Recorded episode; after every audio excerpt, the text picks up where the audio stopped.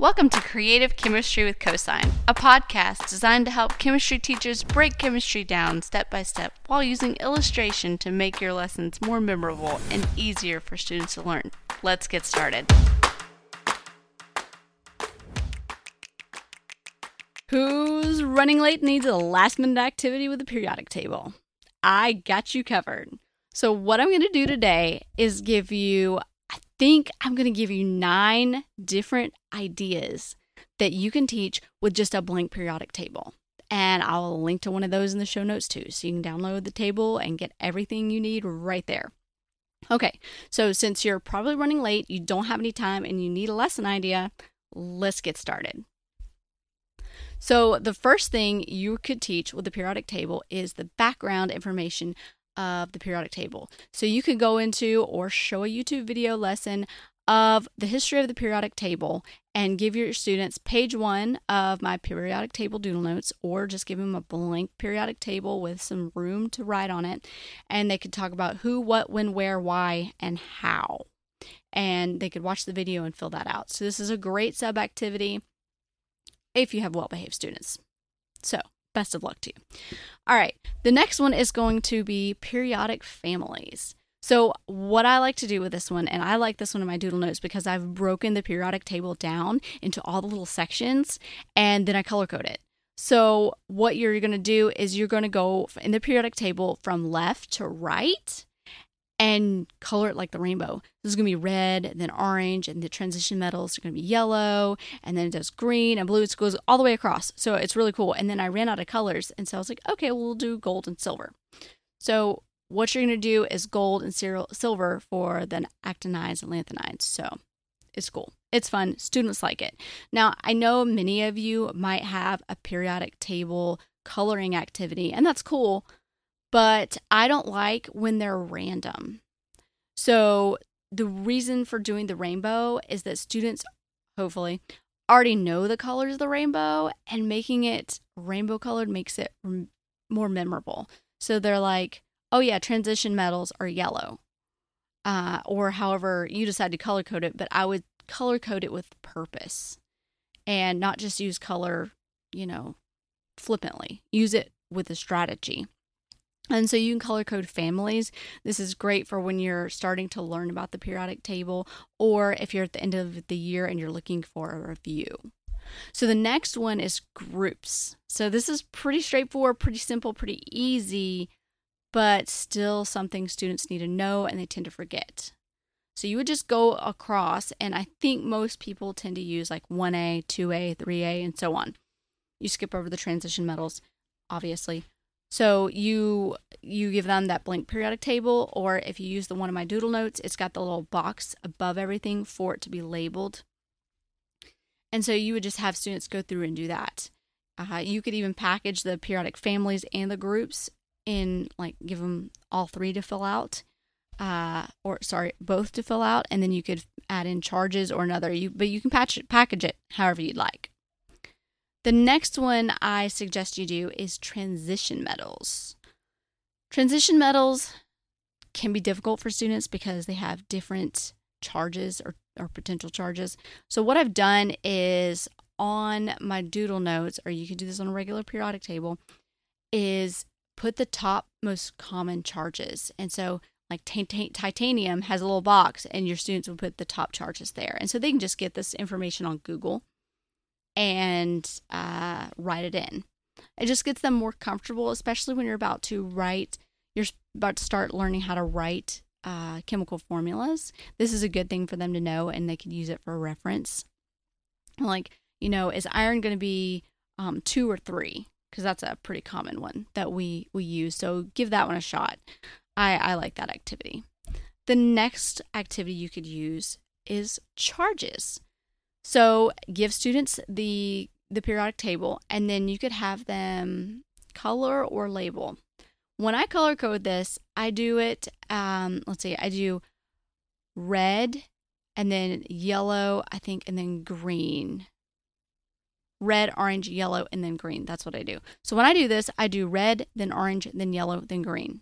Green is going to be that uh, group with carbon in it, And so, you know, those can go like either way. There's there's some funny stuff that happens there, so I don't usually teach that. So I'll tell students it's one plus, two plus, three plus, and then we skip the next one. And then we go to three minus, two minus, one minus. And uh, with the same number, so if it's one minus and one plus, what I do is I ha- those are the same color. So the one minus and one plus are both red. And so the two minus and two plus are both orange. And so it's really cool because it gives students a color coding scheme. So I give directions for all that in my doodle notes. But like I said, do it on any periodic table you have. That's one of the lessons you could teach with just a periodic table and no plans. You could also do cations and anions. So I've included this activity in my periodic table doodle notes and in my intro to cations and anions activity. What I do is I have students outline the all the metals in yellow and you could have them color it in, but I like them to outline because I don't want them to waste tons of time coloring. I want them to get the point and move on. And then the anions are blue.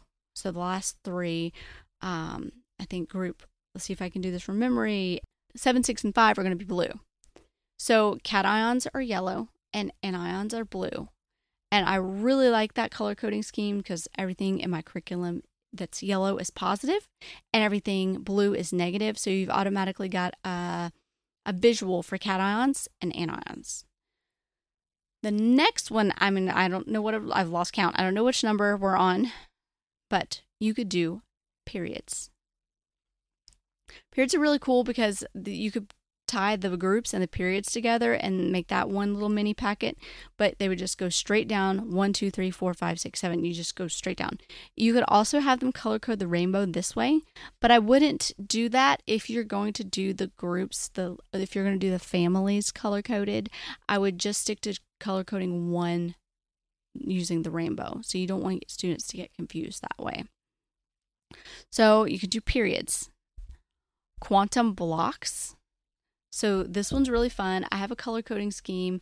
Let's see. S is blue, P is purple, D is pink, and F is orange. So, but you can use whatever color coding scheme you want. But I just like this because it gives students a visual for the quantum blocks. The next one is valence electrons. So this is a really cool one. I prefer to use not just a blank periodic table, but I like to give students an example of uh, the Lewis dots for each each group and then have them do it because the reason that is is because for group 1A, you're going to have both hydrogen and lithium, and those have two very different dot diagrams. And then also for 8A, you have two very different dot diagrams. You've got the helium and neon.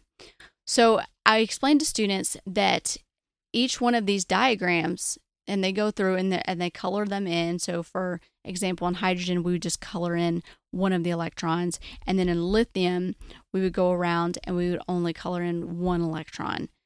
And so you explain that every element in that in that column is going to have the same amount of valence electrons. And then you would have students fill that out for each one. And it's a really cool reference so they can go back to it at the end of the year. What I also do when I'm teaching them this, these dot diagrams, so depending on what part of the year you do this, it's a really cool intro activity as well. Is and you can draw this. So draw a clock on your board, so just a circle with some hands, and say this is how we are going to do dot diagrams in this class. And so you better take notes because Google's wrong. Don't you love to say that? I love to say Google's wrong. It happens every once in a while. But there's so much wrong information on this, which is why I give this to my students. So it's a clock. And then with the clock, I draw electrons around it like a dot diagram. So with my students, I have them start to the right of the clock, not at the top. So we'll go and we write numbers in for in these little circles for electrons. So I, I draw eight circles around the clock, like for the dot diagram.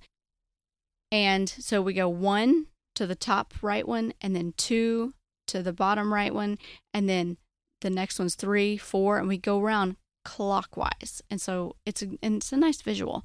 Then we go around again four, five, six, seven. So then they know the placement, and then we can all refer to electrons with that same placement in class. So I'm like, guys, okay, electron eight And then where I could say, okay, you should have electrons in position one, two, and three.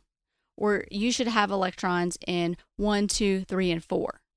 And that way we all know which position we're talking about, and that's how we do it in this class. You will find other information on Google, but we're doing this because students like rules. And I find that students really like that we can refer to these things and we can stay on the same page and not get confused.